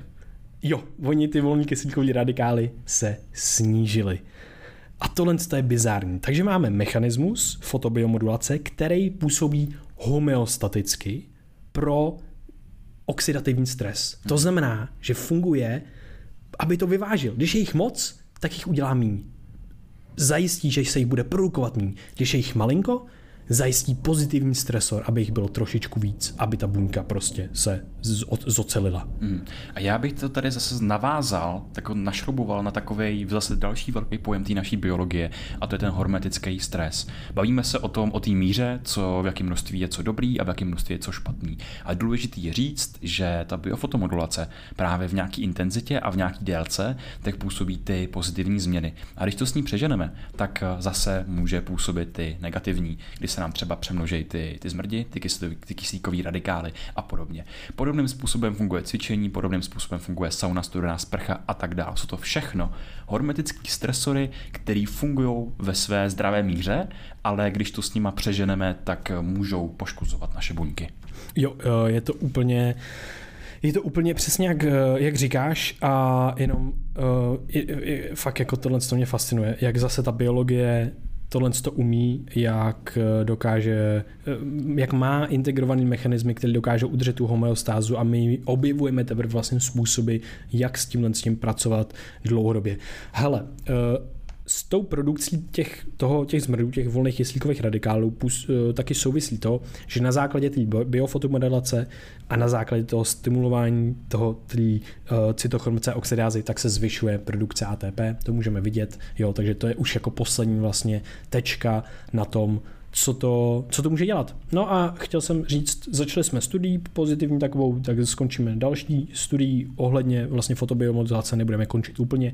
A to máme zlepšení a hlavně potenciální zlepšení u pacientů s nějakým mentálním onemocněním, s depresí a tak dále. Ukazuje se, jsou animální modely, spoustu modelů, už se začínají dělat nějaké jako klinické studie a těch na lidech není tolik, nějaký jsou, není jich tolik, ale všechno ukazuje na to, že znova stimulování právě v rámci té transkraniální uh, uh, fotobiomodulace, tak by se mělo zlepšovat mentální zdraví a mohlo by to fungovat jako doplnění některých dalších jako procesů a některých dalších věcí, které se dělají v rámci psychoterapie a tak dále. Protože zase, co se děje, uh, víme, z depresí je asociovaný vyšší uh, kyslíkový radikál, vyšší trošku zmrdí a uh, trošičku nižší produkce A T P a tak dále. Jo, takže tohle se to vlastně může trochu zlepšit. Tak tohle co jsem jenom chtěl říct, a v těch studiích um, chtěl jsem říct přímo ty uh, frekvence. Na ten mozek u té první studie to tě bylo tisíc šedesát čtyři uh, nanometrů mm-hmm. uh, frekvence. Jo? A u těch u té deprese se to pohybovalo od těch šest set, kolem, většinou kolem osm set čtyřicet, osm set šedesát, uh, kolem tohle z toho spektra. Jo? Je zajímavý, prostě každá studie použije jiný spektrum, ale fakt se ukazují všechny tyhle ty možný spektra, že jsou efektivní. Mm. Uh, a bylo zajímavé tak... ještě právě těch osm set padesát nanometrů je skoro nejpoužívanější v těch okay. studiích, který bylo efektivní o těch jedna až pět procent absorpce. A potom ale je zajímavý, že já jsem se díval, často u těch produktů se používá šest set šedesát nanometrů, mm. že oni mají to rozmezí šest set šedesát až třeba osm set padesát, osm set devadesát. Ty vyšší už mají nějaký efekt, ale ukazuje se, že u těch šest set šedesát, tak na ten mozek, tak to nemá takový efekt, že opravdu, že to proniká jako velice, velice mm. povrchově mm. a nedostane se to tam, aby to mělo takový jakoby efekt. To znamená, že to optimální spektrum je těch osm, osm set do těch jako jedenáct set. Aby to bylo efektivní. Jo, jo, jo, souhlasím. Na tu kůži se to může lišit, tam zase nemám ty data. Jo, jo, na tu kůži se můžeš lišit a na tu kůži samozřejmě pronikne to někam do těch tkání, aby jsme se zase o tom jako mohli přemýšlet nějak, takže ono to ovlivňuje, často je to zaměřené na nějaký myocity, takže na buňky svalového, prostě svalů, a potom je to zaměřené jako vlastně taky na tu kůži jako takovou a tam to může zlepšovat jako zdraví té kůže a je to největší orgán našeho těla, kůže mimochodem, takže zdraví kůže je docela asi důležitý. A jenom k tomu času a intenzitě, ty veřejně dostupné světla jsou, my jsme hle, chtěli hledat spíš vyšší intenzitu a ten čas je od těch pěti do třiceti minut. Jo? Víc vlastně by asi nemuselo být, mohlo by být kontraproduktivní. Pokud je toho velmi intenzivní, tak bacha, ani těch třicet minut nemusí být. A zároveň pokud si člověk třeba, jako nevím, nechce to si to pořizovat, tak může třeba využívat jako infračervený sauny. Samozřejmě tam se to asi liší podle té technologie, že hmm. asi bude fajn se zjistit, co oni používají tu technologii těch světel, ale že prostě zkombinuješ dva zajímavý hormetický stresory dohromady, což je sauna, teď se zapíná N R F dva a potom to infračervený světlo, který zase má nějaké efekty na tvoje mitochondrie. No a já bych tady jako zarámoval ty mm-hmm. mitochondrie možná, jo. v tom smyslu, že už to jsme tady, co jsme tady řekli, mm-hmm. že je důležitý nějaký zdravý mitochondrií, je důležitý to, co ty, ty mitochondrie produkujou, jestli to je to A T P, anebo jestli třeba jsou rozbitý a produkujou ty kyslíkový radikály, ty zmrdy. A my chceme se o to jejich zdraví dlouhodobě starat. A k tomu nám může pomoct nějaký zdravý životní styl, od stravy až po fyzickou aktivitu, která samozřejmě to je, to je prostě to úplně nejefektivnější. Když jsme tady, my jsme tady udělali výčet studií, prostě biofotomodulace, jo, ale to nejefektivnější, co můžeme udělat pro zdraví mitochondrií, je prosím fyzická aktivita. Preach, brother, preach! Oh yes, silový trénink, silový trénink. A spánek. A spánek. Ale jo, tak. Fakt, říkáme to pokaždé, když řešíme někdy, některé tyhle věci, ale skutečně jsou to ty základní pilíře našeho zdraví. Radši udělat tohle, ty další věci jsou bonus. Mm-hmm. Yes, můžeme využívat, je to skvělý, můžeme využívat, když třeba já osobně teďka velmi těžko se dostávám k fyzické aktivitě, kvůli zdraví můžu využít saunu a biofotomodulaci, cokoliv, jo? Mm-hmm. Takže tak. Určitě. Uh, je, to, je, to nástroj, je to nástroj a můžeš ho škálovat podle toho prostředí a podle podmínek, které ti to, který tě vyhovujou, ale prostě fakt fyzická aktivita je takový betonový blok, do kterého máš zalitý nohy a prostě to je úplný základ jako jakýhokoliv zdraví, který můžeš. A to znamená, hej, můžeš jít na procházku, m, fakt jako v těch studiích se ukazuje, že tyhle ty všechny věci tak ovlivňují to, kolik máš energie a stojí zatím jednoduchý mechanismus toho, že zkrátka ty produkuješ nějakou energii, vytváříš nějaký stres, tvoje tělo se musí adaptovat a tím pádem tě vytváří zase víc těch mitochondrií, abys měl víc té energie. A takže když budeš línej člověk a budeš si říkat, já šetřím energii, abych měl k použití někdy příště, no tak ji budeš mít méně než člověk, který dělá nějaké aktivity, protože to tvoje tělo se neadaptuje. A teď si řekne, a ty jsi teda vázal úplně nádherně. A teď si řekne mechanismus, přesně mechanismus, jakým se tohle děje. Jdeme do finále tohle dílu, dámy a pánové, a dostáváme se k jednomu úplně zásadnímu regulátoru. Já už ani nevím, my tady máme tolik jako velmi důležitých věcí, mitochondrie a teďka fotobiomodulace a tak dále, volný kyslíkový radikály a teď jdeme k dalšímu esenciálnímu pilíři, který... který tohle co všechno ovlivňuje. Je to A M P K. Je to A M P K. Je to A M P K. Je to A M P K. A M P K. A M P K. Takže doufám, že ještě nemáte usmažený mozky. Přesně tak. Hele, je to jednoduchý. Uh, A M P K co dělá? Přímo to znamená, že to je senzor toho, kolik máš energie v tvojí buňce. Aha. A je to hrozně jednoduchý, protože, jak jsme si řekli, tvoří se A T P a tvoří se z nějakých molekul. Ty molekuly může být A M P a A D P. To A M P je adenozin monofosfát, to znamená, že má jenom jeden fosfát. A T P je adenozin trifosfát, má tři fosfáty. Když odebereš fosfáty z A T P, jsou to ty molekuly, které už nemají tolik energie a nemůžeš je tak využívat a čekají, až se z nich stane A T P. No a co dělá to A M P K? To dělá jedině to, že zaznamenává poměr mezi těma, A, mezi těma A M P a A T P.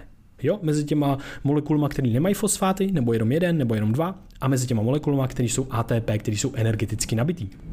No a když se ten poměr změní a máš už moc uh, těch A M P a A D P, už máš vlastně málo energie, máš míň A T P, no tak to bude, bude se to aktivovat. Tenhle ten, tenhle ten faktor, tenhle ten uh, senzor té energie v našich buňkách. No a když nemáme energii, tak to bude dělat nejrůznější věci a bude to právě ovlivňovat ty mitochondrie. Takže A M P K je centrální regulátor energetického metabolismu buňky.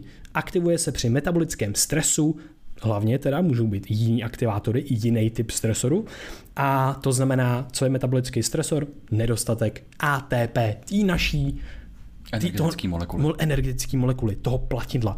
No a teďka, co vlastně tohle bude dělat? Ukazuje se, že to A M P K ovlivňuje, kolik máme mitochondrií, jak fungujou, jak hodně tvoří A T P, ale taky ovlivňují, jestli náhodou se nemají sebe požrat, zabít a tak dále. Takže A M P K znova velmi důležitý mechanismus, protože působí jako ten znova homeota, homeostatický regulátor vůbec všech našich mitochondrií. Takže to, co bude ovlivňovat A M P K, pro nás bude extrémně důležitý, protože to bude ovlivňovat dlouhodobě naše úrovně energie. Je to takový asi správce, co? Který má na starost to, jestli je správně uklizeno, jestli náhodou ty nefunkční jednotky už jsou jako někdy někam odklizený a jestli náhodou by se nemělo tvořit právě víc té energie. Že má před sebou ty tabulky a řekne si, a teď nám možná bude docházet energie, tak bychom něco měli začít dělat. Jo, je to přesně jak říkáš, je to přesně jak říkáš. A teďka ono tohle to velmi souvisí.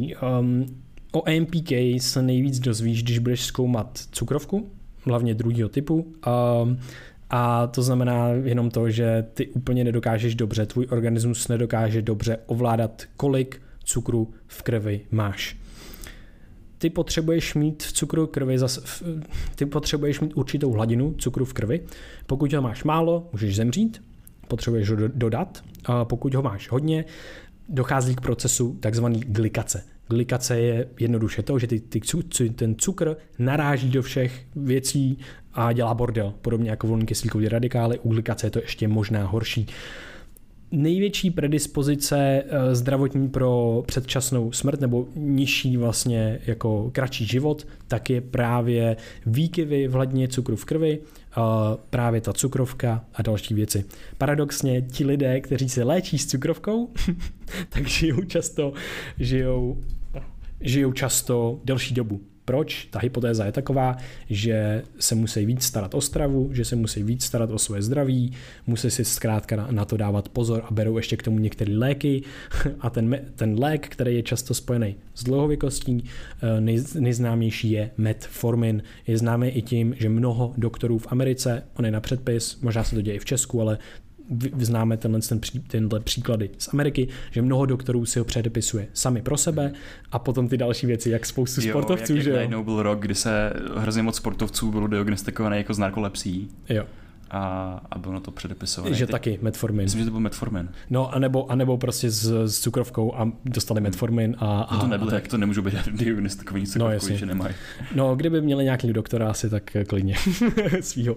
Tak, uh, takže tohle je ten mechanismus a právě ovládání hladiny cukru v krvi bude mít to, to je to, kde vlastně můžeme hledat ten největší stimul pro dlouhověkost. Jo? Protože skutečně pokud tu hladinu dostáváme pod kontrolou a máme ji ne v takových velkých výkyvech, jo? Protože když máš velký výkyv, ono to znamená, že se ti rychle zase propadne dolů, ty máš zase obří hlad a potom se najíš, vede to třeba k obezitě a tak dále, takže chceš, a teď to krásně se to nám to motá dokola, jak jsme mluvili o těch cukrech na začátku, že máme jednoduchý, složitější, ty jednoduchý ti zvýší tu hladinu krvi, v krvi velmi rychle, ty složitější to budou dělat postupně a ty nebudeš mít takový crash a takový hlad potom. Proto je výhodný nejíst úplně tak strašně sladký věci, anebo proto jíš sladký věci. Jako izolovaný zdroj, ale prostě obohatit, obohatit to svoje každé jídlo, obohatit prostě o vícero zdrojů jo. těch, jak se tomu říká, jako nutrientů. No, sacharidů, glukózy, cukru, ale bílkovin, bílkovin přesně, dá tam ty bílkoviny, dá tam mm. ten protein, dá tam ten tuk, dá tam tu vlákninu. Všechno tohle se postará o to, že to bude pomalejší.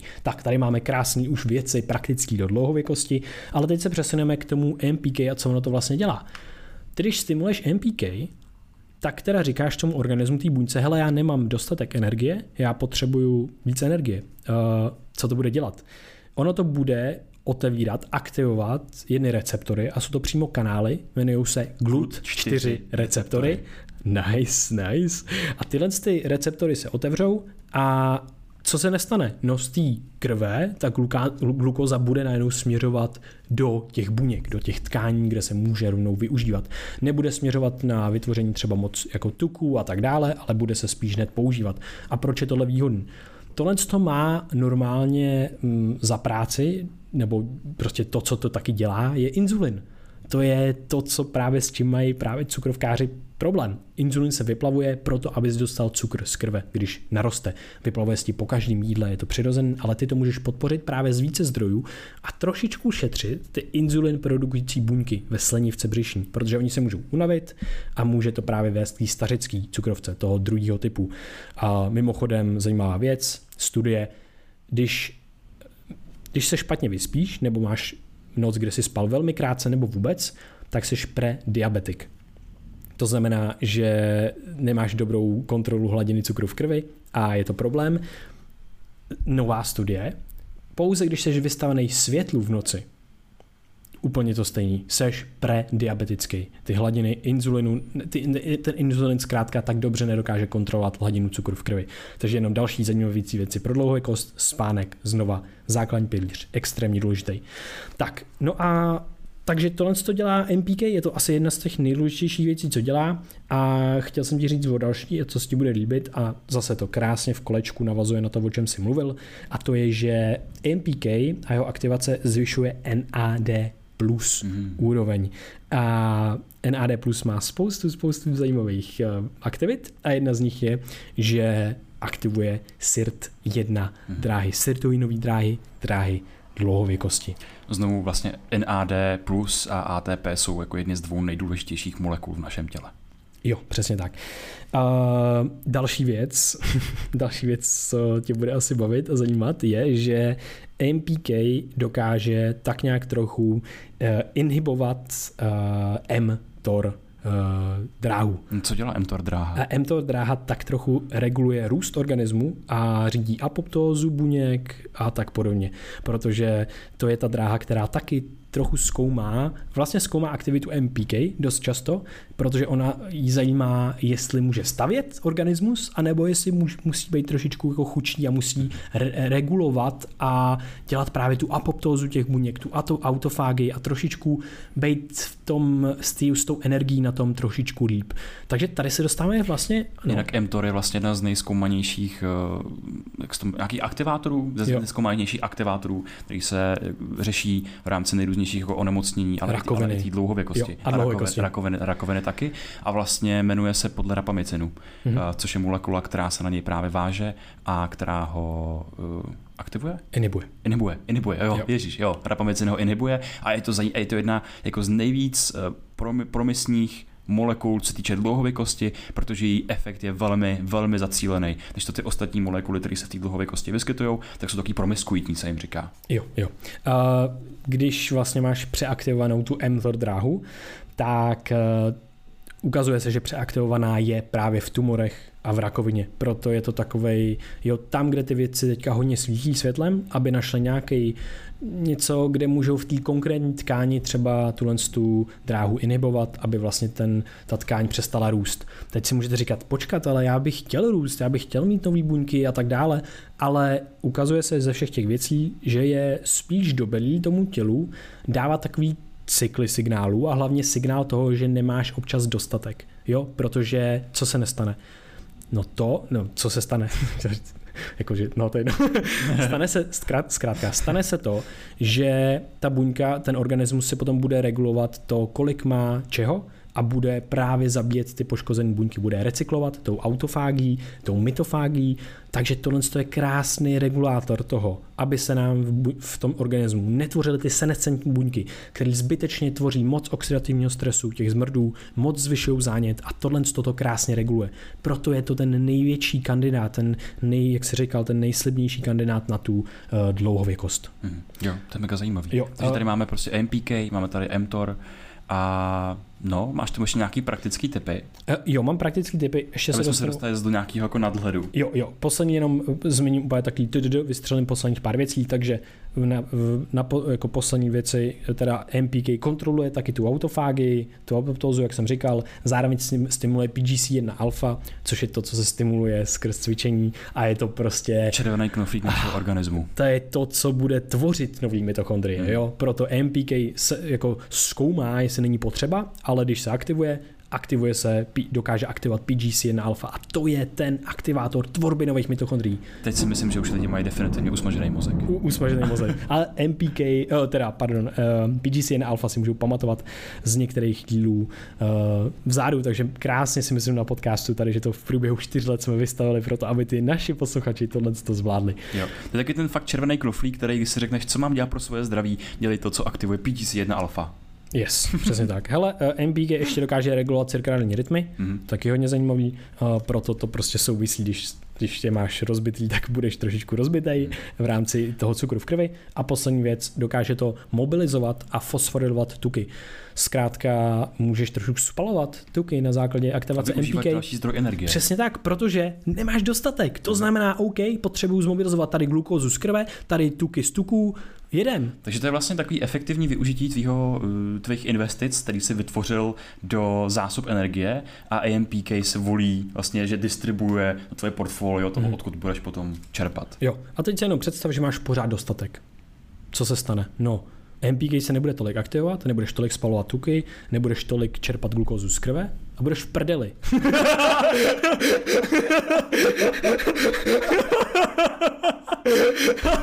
Yes. Že jo, yes, jak yes, jinak to říct. Yes. Jinak, dámy a pánové, tenhle ten díl je skutečně neuvěřitelný, protože mám tady asi tak jakoby třicet čtyřicet zdrojů studií na všechno, o čem mluvíme. Dáme všechno, do, hmm. není, není deset, třicet, čtyřicet, je jich tak dvacet, třicet jenom. Počkej, teď jsi mě vyděsil, teď jsi mi řekl, že budu v prdeli, když prostě budu furt žrát a, no a budu mít furt dostatek, no tak co mám dělat? Tak jdem na to, kámo, jdem na to. Jdeme se dostávat úplně k tomu nejlepšímu. Doufám, že lidi ještě jste tady posloucháte, vydrželi jste ten zával věcí, protože tohle je teď to nejefektivnější, jo. co se můžete dozvědět. Teď všechno znáte, víte, proč to dělat, víte, proč je to důležitý, a teď se dostáváme k tomu, kde sakra jsou látky, které třeba, anebo mechanismy a procesy, které já můžu dělat, aktivity, jak sakra aktivovat to A M P K, mám, zlepšit si. Mám jít hrát tu laser game? Jdi hrát laser game, okay. Protože to je fyzická aktivita, to pomůže a budeš trošičku spalovat věci a budeš signalizovat, a už nemám A T P, já musím něco dělat, wow. No ale potom ty můžeš taky dělat další věci, jako třeba půstovat, mm-hmm. půst velmi, velmi efektivní v aktivování A M P K, no a potom máš ty věci, jako jsou ten, ta věc na předpis, ten metformin, takže to bude mimikovat, jakože nemáš dostatek, dostatek potravy, dostatek živin. No a potom jsou to nejrůznější látky, které známe, které máme už dlouho moc rádi a používáme docela vlastně teďka dost často, protože si myslím, že to je ten jako nejpraktičtější hack. Takže uh, máme tady třeba uh, kakao. Uh, kakao je nádherný, protože taky ukazuje se, že ty flavonoly z kakaa zvyšují N A D plus a využití glukózy v našem organismu pravděpodobně taky přes A M P K. Kakao nejhustší volba. Aktiv, ukazuje se, že taky aktivuje S I R T one, zase ta dráhdlouhé kosti. Další věc, co tady máme, naringenin. Naringenin je látka, která je podobná grepu. Uh, Grep. Podobná, uh, podobná, podobná grepu. Sakra. OK, usmažený mozek. Naringenin je podobná látka resveratrolu, zase uh-huh. velmi známá. My můžeme využít méně známou verzi, která má velmi podobný efekt a je jí sto patnáct až tři sta osmdesát čtyři miligramů na litr přímo ve sto procent grepovým džusu. Jo, že máme krásné studie na to, jak grepový džus funguje. Uh-huh. Mimochodem v Tesku, v Albertu, v Bile, když všude. Když nás teď někde potkáte, tak pravděpodobně v ruce držíme grepový džus. Přesně tak. Hrozně často. Jo, hrozně často, je to tak. A jo, ani tam, jo, je tam dost cukru, najdete grepový džus sto procent bio z šest celá čtyři gramy cukry, cukru na sto mililitrů, ale myslím, že to vyvažuje ty pozitiva a vždycky ale ho vypiju dvě stě až tři sta mililitrů denně. Ale a naringenin tak přímo, přímo zapíná M P K. M P K? Ano. Přímo naringenin? Jo, jo, jo, nejsem si teďka, myslím, že jo, myslím, že jo. Uh, Jo, okay. jo, jo, jo. Ne, ne, ne, nevím, jestli tam mám mechanistickou studii k tomu, ale je tak toho to hodně, takže, takže tak. No a potom, prosím tě, co Urolitin A, kámo, kde najdu Urolitin A? Ježiš, já nevím, hele, Urolitin A. Urolitin A taky obsažený, že tam mám teď napočítat. Granátové jablko. Třeba v granátovém jablku, ale třeba i v kamu kamu, což hmm. je velmi vysoký zdroj vitamínu C a tak dál. Ale není tam obsažený přímo Urolitin A, je tam obsažená látka, z které se Urolitin A tvoří, protože Urolitin A tvoří tvoří náš mikrobiom, bakterky v našich střevech, právě z látek, které jsou obsažený uh, v granátovém jablku, jo. a třeba v kamu. kamu. Jo. Jsou i v nějakých různých jako uh, berries, jako maliny, uh, jako uh, borůvky a tak dále. V menším množství skutečně nejvíce je to v tom granátovém jablku a zase můžete sehnat sto procent biojuice z granátového jablka uh, na nejrůznějších webech. Teďka asi nebudem, nevím, prostě na nějakým uh, seženete, když budete vyhledávat.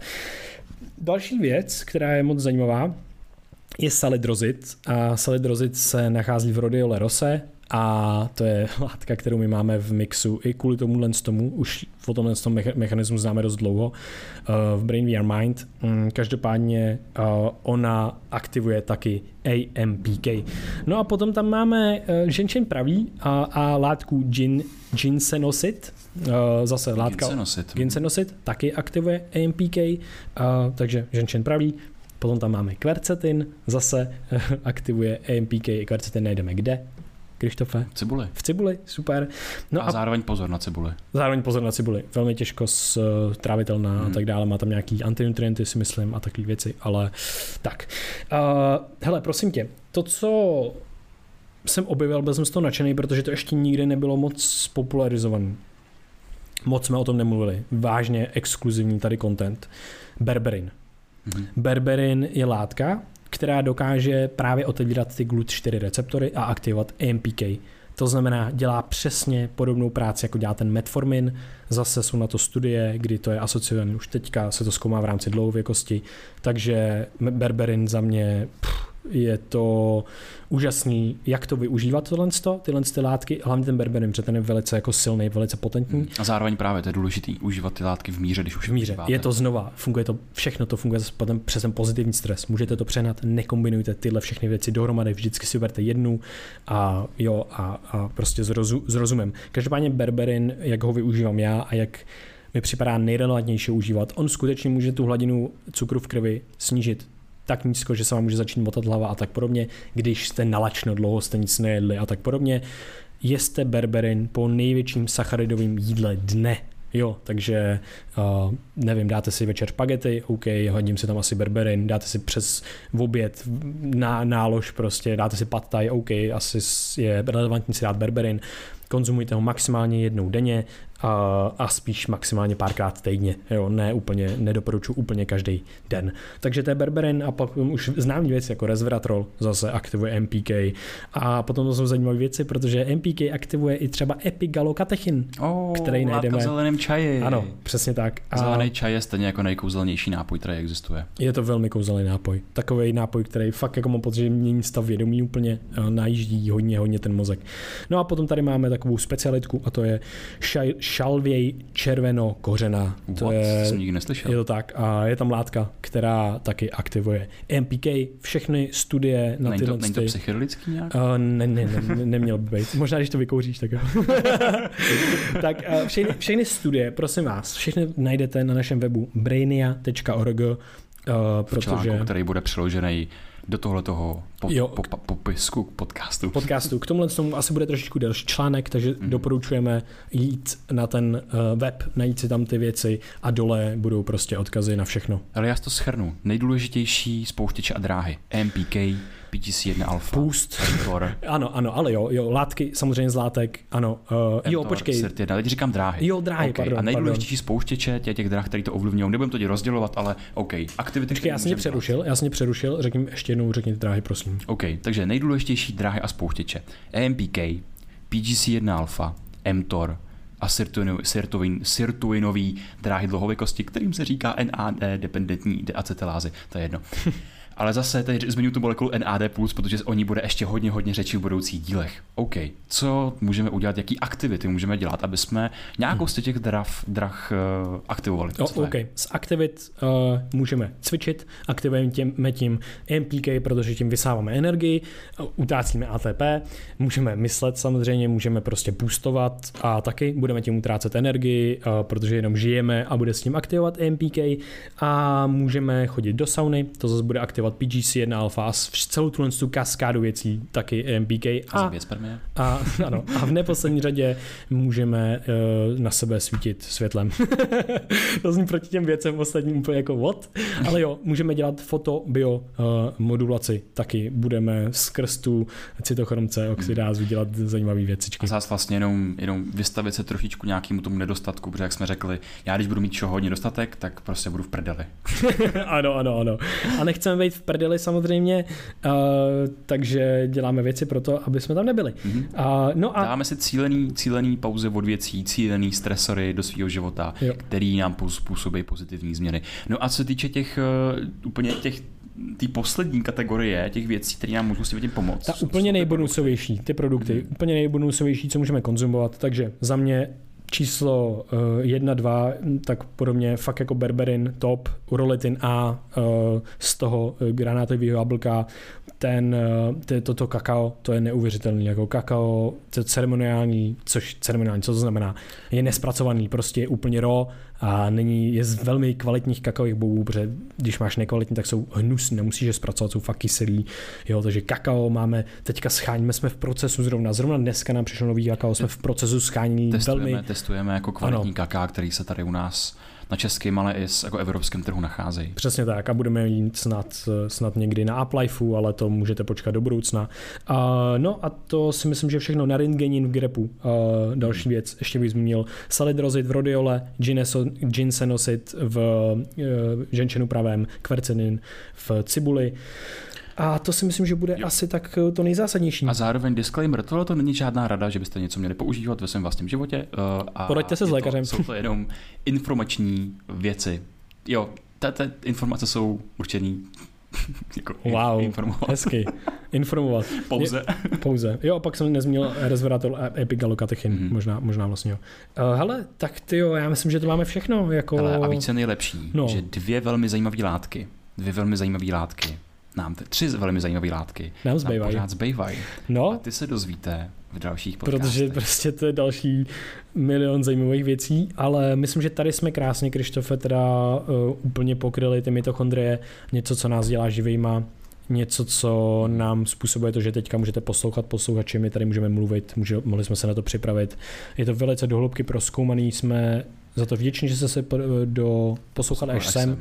Já je jsem to, teda to... upřímně, Krištof, já jsem vděčný za to, jak jsme to zvládli, protože je to hodně informací a vybrat ty nej, vlastně ty největší signály Aha. a nějak je předat, si myslím, že je, že je důležitý a myslím, že se to povedlo, takže jsem z toho velmi nadšenej a myslím, že k tomu ten článek bude, myslím, že k tomu ten článek bude velký, ale hlavně užitečný potom pro lidi, takže jděte na brainia tečka org. Já jsem taky moc rád a ještě musím říct, že vlastně I, i ber, přistupujte k tomu s rezervou, protože i tohleto podání bylo docela vedlácký v tom smyslu, že ta naše biologie je, je komplexní, je to mm. složitý, můžete tam jít do neskutečných rabbit holes, do neskutečných hloubek, ale myslím si, že opravdu tohleto, ono se to i učí, že jo? Učí se to na střední, učí se to na výšce, že to jsou ty základní mechanismy, jsou to ústřední mechanismy všech těch studií, že tohle je ten signál, který my opravdu můžeme vytáhnout a zjednodušit ho proto, mm. aby si někdo mohl představit, jak to v tom těle vlastně existuje. Jo. A jak nám říkal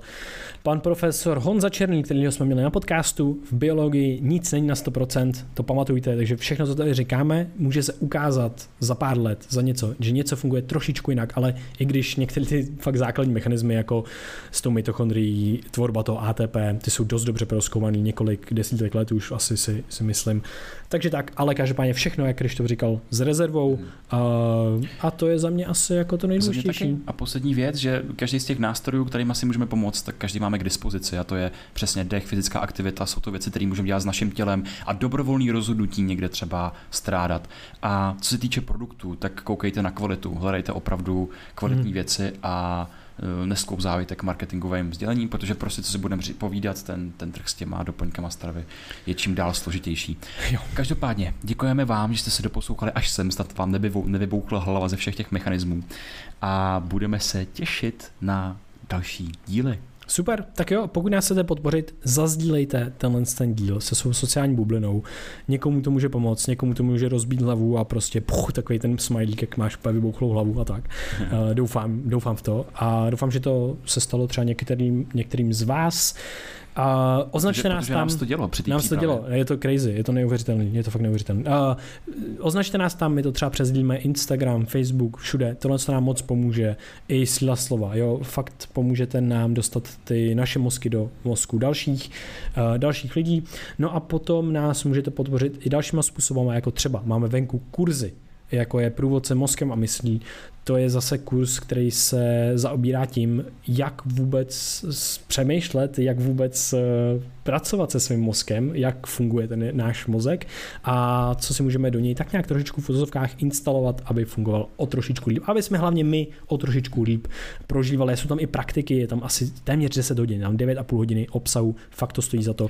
A zadejte kód buď ještě léto, anebo BrainVR, takže jo, jenom kód bé dvě vé á pro slevu deset procent dohromady, to je sleva téměř třicet procent. A všechny no odkazy a budou dole. Právě něco. Ten moment, kdy to nahráváme, mm-hmm. tak dokončujeme náš kurz optimalizace biologie. To ne, jak jsme rozhodli, optimalizace biologie. Biohacking, biologická optimalizace.